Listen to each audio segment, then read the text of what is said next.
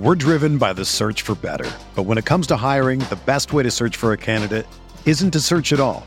Don't search match with Indeed. Indeed is your matching and hiring platform with over 350 million global monthly visitors, according to Indeed data, and a matching engine that helps you find quality candidates fast. Ditch the busy work. Use Indeed for scheduling, screening, and messaging so you can connect with candidates faster.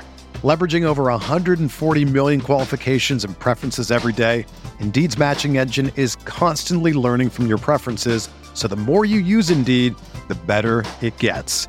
Join more than 3.5 million businesses worldwide that use Indeed to hire great talent fast. And listeners of this show will get a $75 sponsored job credit to get your jobs more visibility at Indeed.com slash BlueWire. Just go to Indeed.com slash BlueWire right now and support our show by saying that you heard about Indeed on this podcast. That's Indeed.com slash BlueWire. Terms and conditions apply. Need to hire? You need Indeed. This podcast episode is brought to you by Coors Light. These days, everything is go, go, go. It's nonstop hustle all the time. Work, friends, family expect you to be on 24 7. Well, sometimes you just need to reach for a Coors Light because it's made to chill. Coors Light is cold lagered, cold filtered, and cold packaged. It's as crisp and refreshing as the Colorado Rockies. It is literally made to chill. Coors Light is the one I choose when I need to unwind. So when you want to hit reset, reach for the beer that's made to chill. Get Coors Light in the new look delivered straight to your door with Drizly or Instacart. Celebrate responsibly. Coors Brewing Company, Golden, Colorado. What up, listener?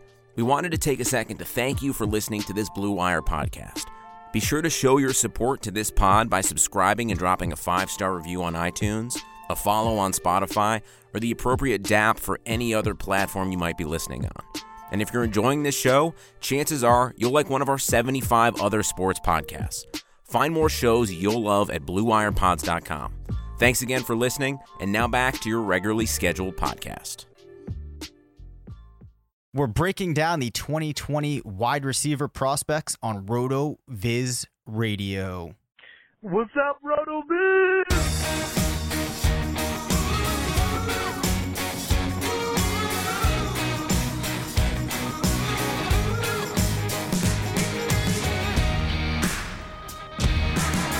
Welcome back to RotoViz Radio, brought to you by MyBookie. I'm Dave Caban, Senior Fantasy Analyst at RotoViz, joined by the Editor in Chief of Fantasy Labs, part of the Action Network, Mr. Matthew Freedman. Matt, I know you love a good wide receiver, maybe not as much as a big bodied running back from Alabama, but does this class have you excited?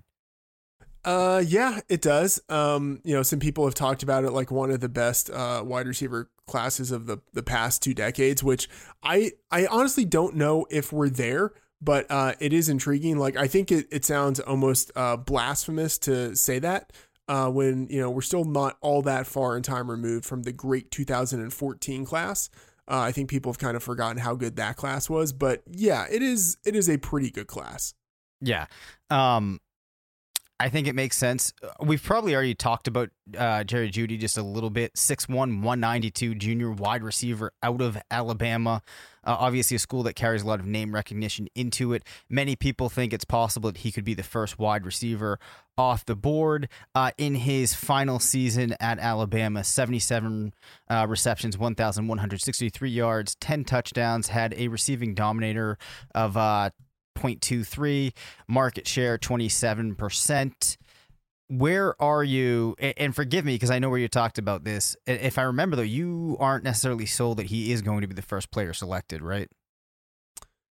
Yeah, uh, if you look at uh, some of the mock drafts that are out there, and like I should just say, okay, like on the one hand, you can kind of take these with a grain of salt, like maybe they really don't mean anything, but um, you know, if you look at mock drafters who have had a record of success, um, you know, and, and predicting where guys go. I think there is predictive value in using that. And I've had success doing that in the past. If you survey enough of them, it gives you kind of like a range of outcomes. Uh, for a particular guy. So like if you see him going to number four on the high end and you know number eleven, number twelve on the low end, it gives you a sense of like okay, like this like this is a realistic range. You know, like twenty five to seventy five percent of the time, like he has a decent chance of being drafted there and probably even higher than that. So uh, looking like using that methodology. Jerry Jeudy, I think, is very likely to be drafted in the top half of the first round but I, I could see a sort of wide range. Like he could go as high as number four, he could go as low as number 12.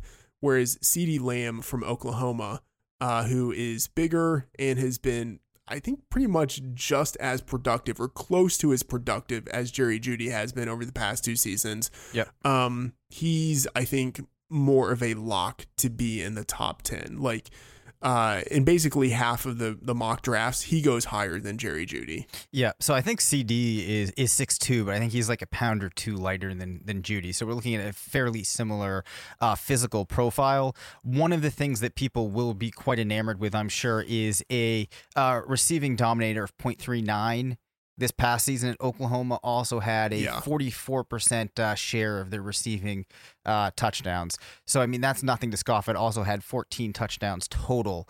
Um, I, I guess, though, that I probably should have asked before we really started talking with wide receivers and we don't have the athletic measurables yet, is there one stat or metric that you really focus on, Matt? Yeah. Okay, so this is a good this is a, a good question to ask right now, is specifically because it relates to Jerry Jeudy, and I think Curtis Patrick wrote a piece at Rotoviz something about uh, Jerry Jeudy never broke out at Alabama, right? Am I like correct? And like I think Yeah, he the wrote a, thesis was and, that and then, it doesn't matter? and then matter. asking Yep. asking does it like does it matter? Yep. and and right so I, I think like market share is uh, a very valuable metric to use um, i think you just always have to place it within an appropriate context Right. um, and so jerry jeudy's market share even though it's low it, it doesn't really bother me um, because he had other target hogs there with him at alabama like there are there were two other wide receivers who potentially could be first rounders uh, taking targets away from him.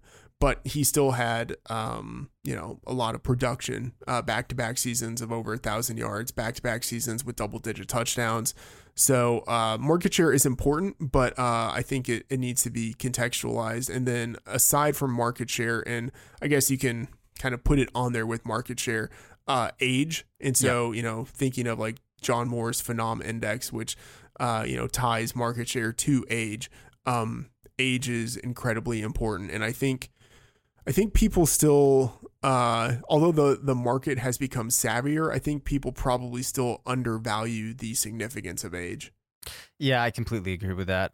Um, like you said, I, I do think people are catching on, but really, I think that oftentimes when you are more or less splitting hairs with these top prospects, and you can start to look at the market shares, um, different stats in team, you're still left with the situation they're playing in different places. So it just makes sense to default to that guy that was, you know, 19 and a massive part of his offense versus the guy that was 21 and was a massive part of his offense. Not that that always plays out. You know, one of the things that we tried to pick on Calvin Ridley for was being older. People were talking about the route tree, and we were kind of like, well, it shouldn't be surprising that, that at his advanced age, we're seeing him have those capabilities and able to play a big part. Um, but, you know, to some extent, you will have outliers like him that can kind of throw that narrative out the window. Overall, though, I think that I am more attracted to CeeDee than I am to Jerry Jeudy. Uh, but for many people, though, they're still behind him. Uh, Tee Higgins from Clemson, 6'4, 215. Any chance that Higgins or maybe a Justin Jefferson, a Shenault actually are uh, more intriguing to you than either Lamb or Jeudy?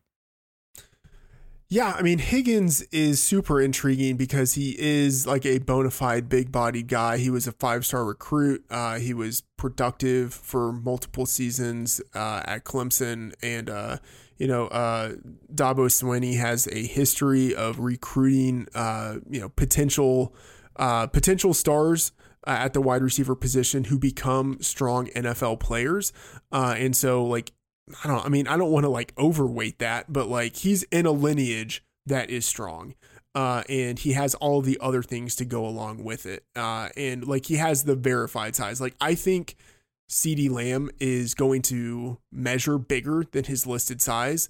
Uh, I'm not sure about that with Jerry Jeudy, but like we know Higgins is already a big guy. Uh, if he blazes at the combine, I think he's the number one receiver in the class. Really? Now, I don't know much about what people are expecting for And- and sorry, his let speed. me yep. let me rephrase that.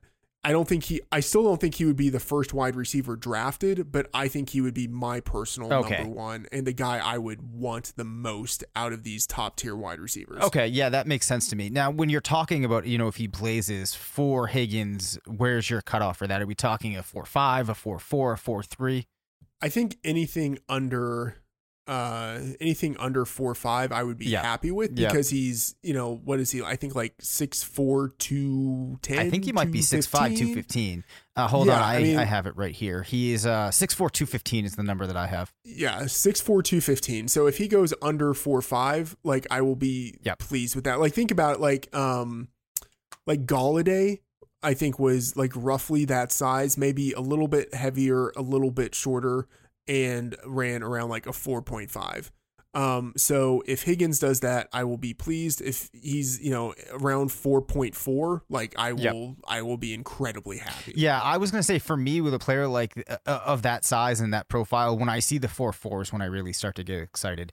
Not that um, or or just for somebody that might be kind of new to getting in on these numbers, hasn't listened to us talk too much. Like um, it is nuts, but there actually can be a difference between a four five and a four four.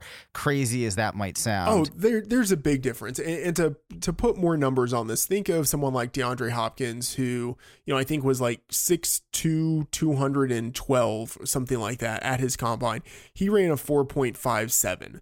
yes, um, yeah, And and uh, Davante Adams, who was roughly in that same size range, I think he ran like a four point five six to four point five eight, something like that. Like there are guys who are dominant in the NFL who are this size and running, you know, well above 4.5. right. Uh, and so for anyone to come in underneath that, uh, that signifies near elite athleticism.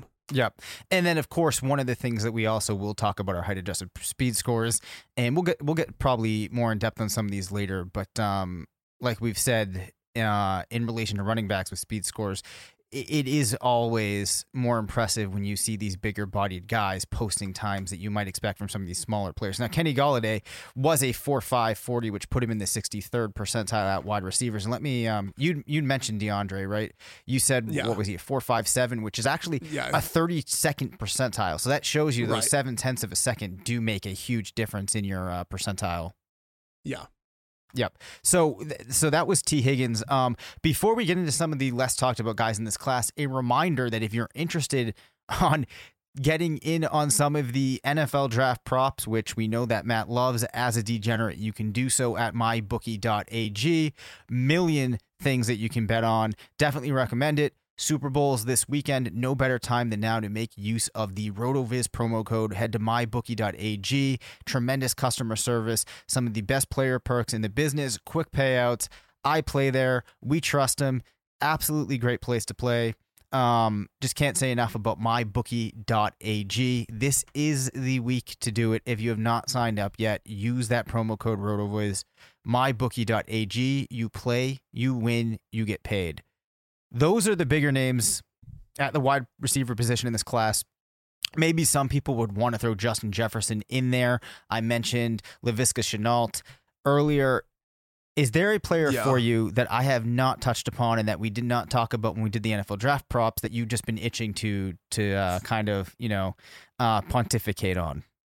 Yeah, Jefferson is interesting and Shenault is interesting. Um, Shenault, he's uh, yeah, he. I will be very curious to see how he tests at the combine and uh, what the hype is around him after he does his pre-draft workouts. Yep.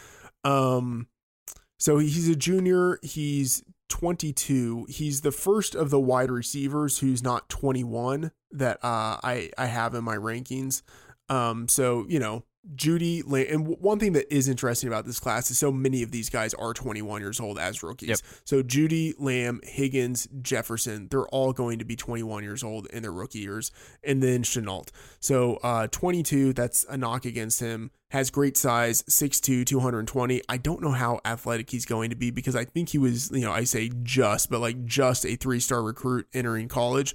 So, uh, you know, maybe he has really good speed, but we kind of have to see. Yep. Um, Hey, as a I ask, ask a sophomore, question on that? Not not to cut in here. yeah.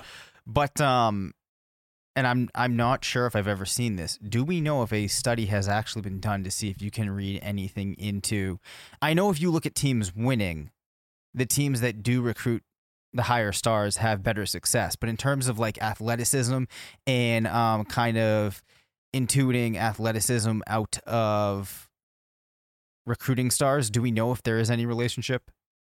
Uh, okay, so I don't know if there is a formal study, but I do know that a lot of uh, a lot of what goes into like scouts uh giving stars Yep. is based on athleticism or based on like their assessment of athleticism. Yep. So you think that they're doing it with enough accuracy that to some extent we can say if a guy's a five star recruit, it does increase the chances that he is truly athletically gifted. Yeah. Okay. E- yeah. Even if they're, uh, even if they aren't really all that accurate in their assessment um, of a guy's athleticism, they still have like the high school numbers of what a guy did. Yep. And so, like, if a guy just tears up, um, like the high school ranks, he's probably a pretty decent athlete, Right. right? So, like, there there are like layers of correlation to this. Um, so yeah, I you know, so we'll just have to see with uh with Shenault what kind of athleticism he has, and honestly, given that he's 6'2 and 220, it might not matter like how athletic he actually Mhm. is. You know, like I I tend not to overvalue athleticism all that much with big guys anyway, but uh one thing that is a little bit I don't one thing that's unfortunate is that he definitely regressed in his junior season. Right. He had uh, 764 yards receiving uh, in 11 games versus uh, over a thousand yards receiving in nine games his junior year. Uh, he, but he's still interesting. He gets used out of the backfield uh, in the Wildcat formation. So, uh, as a sophomore, he scored five rushing touchdowns on 17 attempts, had 115 rushing yards. But um, each year, uh, he's you know missed a significant chunk of games because of injuries. So I'm just, I don't know. I I like I see the upside he has in literally every mock draft I've looked at. He's going in the first round. Uh, so like you just you kind of have to have him locked in there. But uh, I'm just I don't know. Like I'm I don't want to say I'm pessimistic. It's just like I'm I'm waiting to see. Sure. Well, uh, I mean, a real troubling thing, as you mentioned, not only did the um like the raw counting numbers go down, but the market shares came down pretty significantly as well. I mean, if you look at the receiving dominator down from 0.46 to 0.28, uh, receiving touchdown market share 0.46 to 0.25, we see the same thing at um you know receptions and receiving yards. But perhaps we can counterbalance that, as you said, by a player that's shown that he can do a number of different things, which, as we've seen before, players that can um, be good returners, lots of times that's a signal that there might be more there. Um, so, with some of the skills that he displayed as a rusher, perhaps that will allow him to have a bit more success than we might be able to glean off of those numbers. Yeah. Um, There uh, there are two guys I really want to okay, mention. let's do it. Uh, one is Tyler Johnson. Yep. Uh, wide receiver from Minnesota, and I did a mock draft. I think last year. No, I mean definitely last year. I think it was for uh DCC, and um, I think it was before the uh, guys had officially declared or hadn't declared. So I had Tyler Johnson. I think like as a uh, you know rookie first rounder last year and uh, obviously didn't come out returned to Minnesota for his senior season, uh, which I think was kind of a mistake. Uh, so you know, you never. In general, the guys who end up doing really well in the NFL come out early, and you know maybe that's just kind of a, a byproduct of you know being great players when they entered college. But anyway, Tyler Johnson, uh, decent size, 6'2", 205 pounds, uh, has been super productive at Minnesota for a number of seasons uh, you know, great market share numbers, a lot to like about him. Uh, and then another guy I'm super interested in is Antonio Gandy Golden. And uh, it, it angers me that he is starting to get more hype because I don't want people to be on him. Like I think I think like he has a legitimate chance to be uh, this year's Kenny Golladay.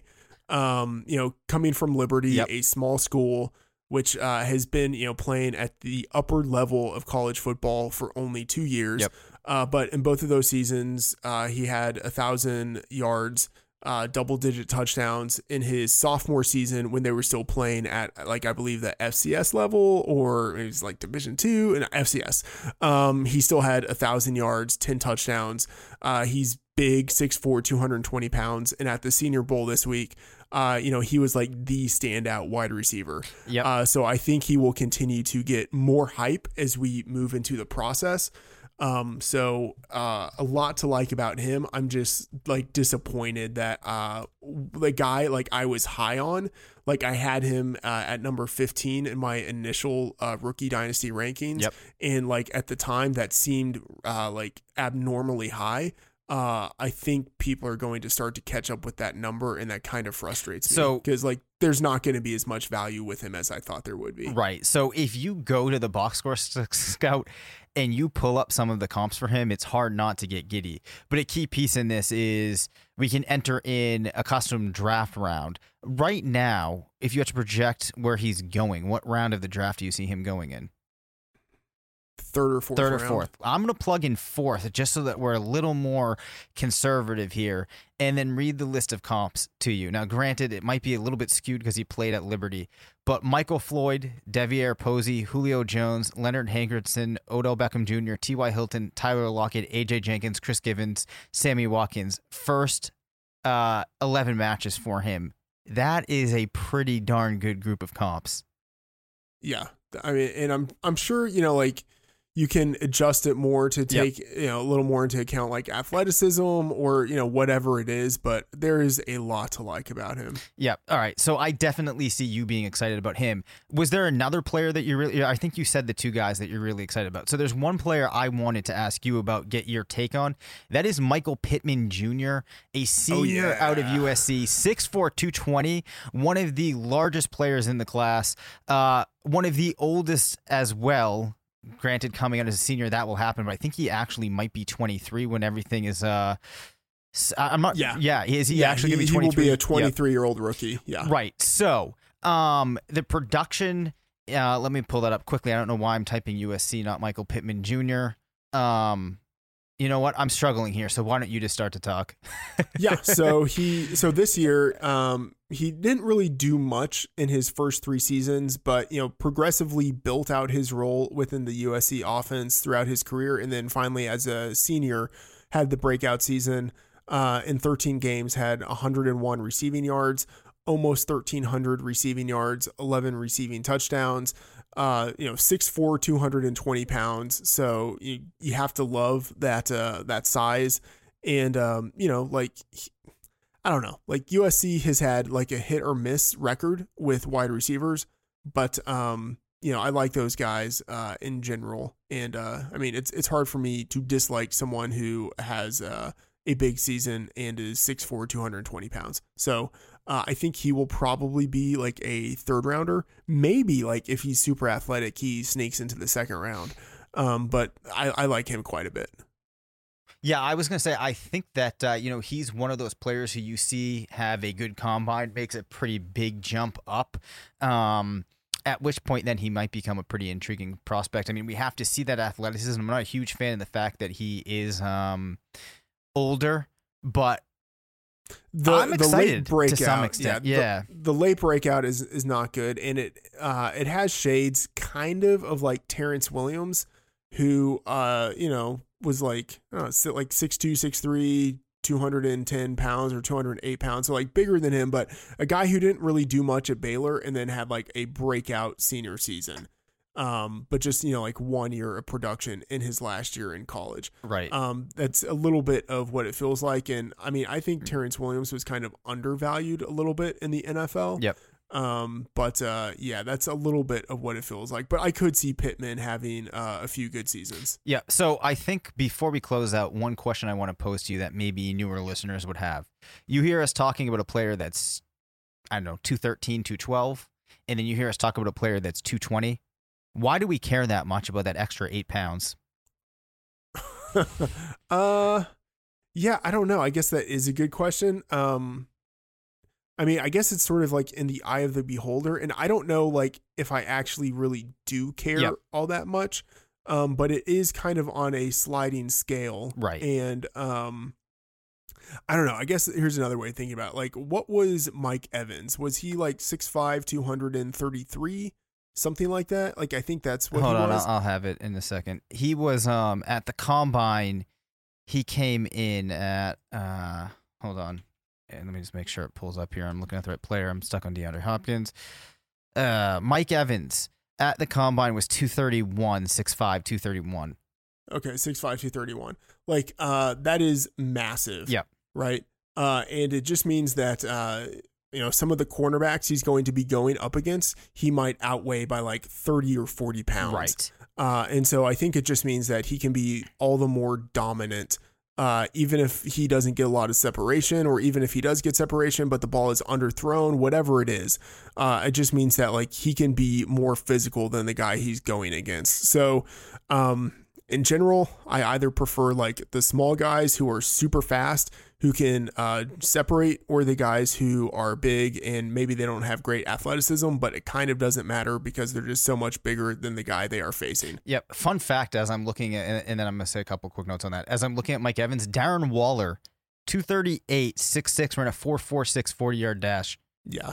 Dang. Um, but yeah, Yeah. I think the other thing to keep in mind too with the receivers, as, as Matt um, hit a portion of it, the other thing is as you're moving up in size, if you're able to retain that athleticism, it's pushing you up into different brackets of athletic profiles where we see Right. fewer players like that. So Like Julio like a Julio Jones, exactly. Like you're not going to see many Julio's. You're not going to see many DK Metcalfs. So as you can push yourself into these different stratospheres with your different size, it's just something that can differentiate you, um, and perhaps give you a bit of an advantage. And then I think obviously physically, while it might be not intuitive that those seven or eight, ten pounds could make a difference, like Matt said, when you consider that they're facing a cornerback who could be 190, after a while those differences start to accrue. Yeah. Um, it's, I mean, it's sort of like thinking about like uh, how assuming guys have the same athleticism, it's better to be like LeBron James than someone who's smaller. You know, Yeah. like just because like he just he has more bulk, he can he can do more things. He's just he can like it's a physical game and he can beat you because he's just bigger. Yeah, yeah, definitely. Um, was there anybody else that you wanted to mention? I'm sure we'll be talking more about these receivers as we close down, but I will give you the chance. Uh, yeah, a couple of guys. Uh, Jalen Reagor from TCU. Uh, he didn't really have all that great of a junior season this last year, but he's still going to be a 21 year old rookie. He's on the smaller side, 5'11, 195. Uh, but, uh, you know, he presumably has the reputation of, not presumably has the reputation. He does have the reputation of someone who can fly down Yep. the field. We'll see if that actually is true. Um, if it's not, I will be much less interested in him. But uh, he was very productive in a variety of ways in his sophomore season. Uh, so he's someone who is intriguing. Uh, Antonio Gibson from Memphis, who was listed as a wide receiver, but I believe played in the Senior Bowl as a running back. He is, uh, you know, like very much in the vein of who's that running back drafted by Dallas last year. I'm forgetting his name. Oh, Out of Memphis. not Bo Scarborough. Um, The- drafted the by backup. Dallas. Um, yeah. Why can't? is- why can't? This is embarrassing, dude. Why can't we do is this? embarrassing for both. Oh, Tony us. Pollard. Yes, he's he's very much in the Tony Pollard Yeah. vein. So I will be curious to see um, how he's used in the NFL or like how he goes through the combine. Is he a wide receiver or is he a running back? Um, so he's you know kind of in that like Ty Montgomery mold where it's like he maybe could move between both positions. And then one more guy, Denzel Mims from Yep, Baylor Yep. uh 6'3 215 also uh you know reportedly had a good uh week of practices at the senior bowl um you know very productive at Baylor I like him quite a bit although he is uh, you know a little bit on the older side 23 but uh Yeah. you know when you're thinking about guys you might be getting in the second or third round of a rookie draft like at that point age doesn't matter as much Yeah, I've heard good things about Mims coming out uh, reports recently as well. Also, 55% of the uh, receiving touchdown market share, dominator at 40.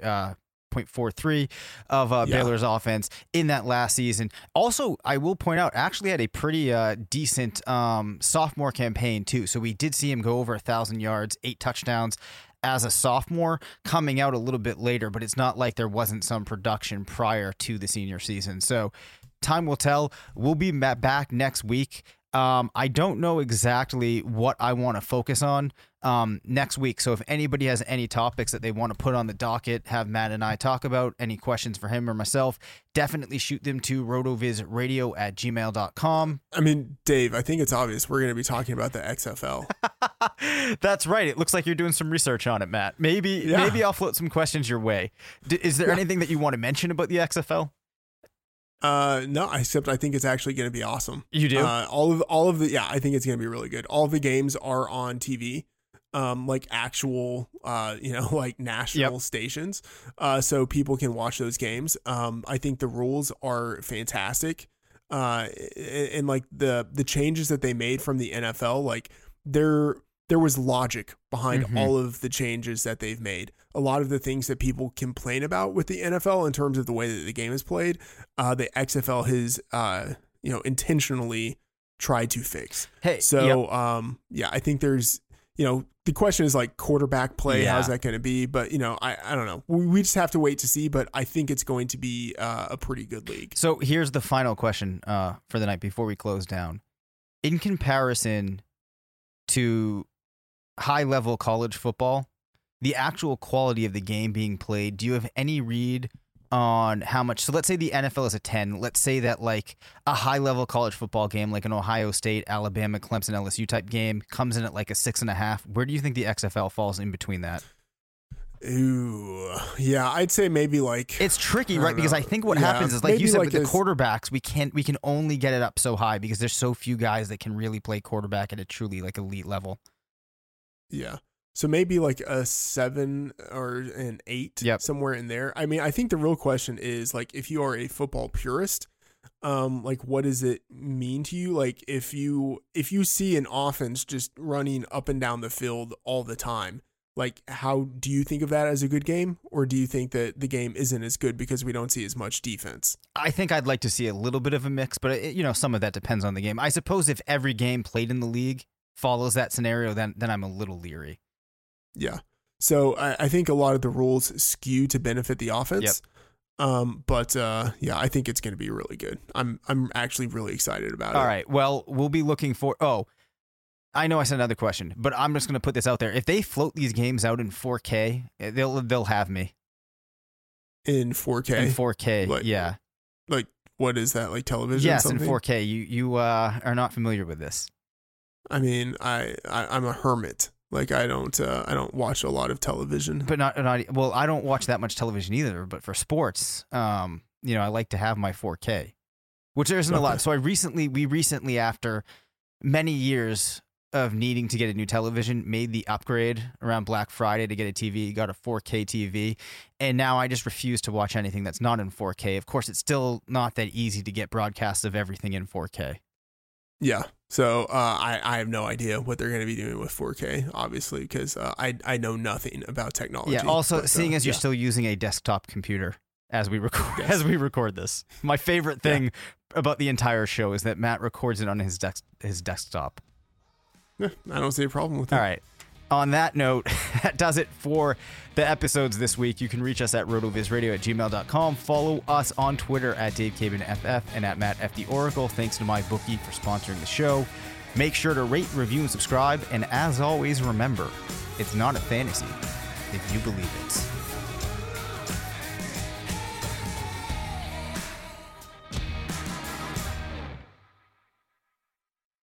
Sugar Ray Leonard, Roberto Duran, Marvelous Marvin Hagler, and Thomas Hearns.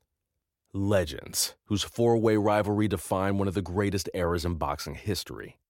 Relive their decade of dominance in the new Showtime sports documentary, The Kings, a four part series premiering Sunday, June 6th, only on Showtime.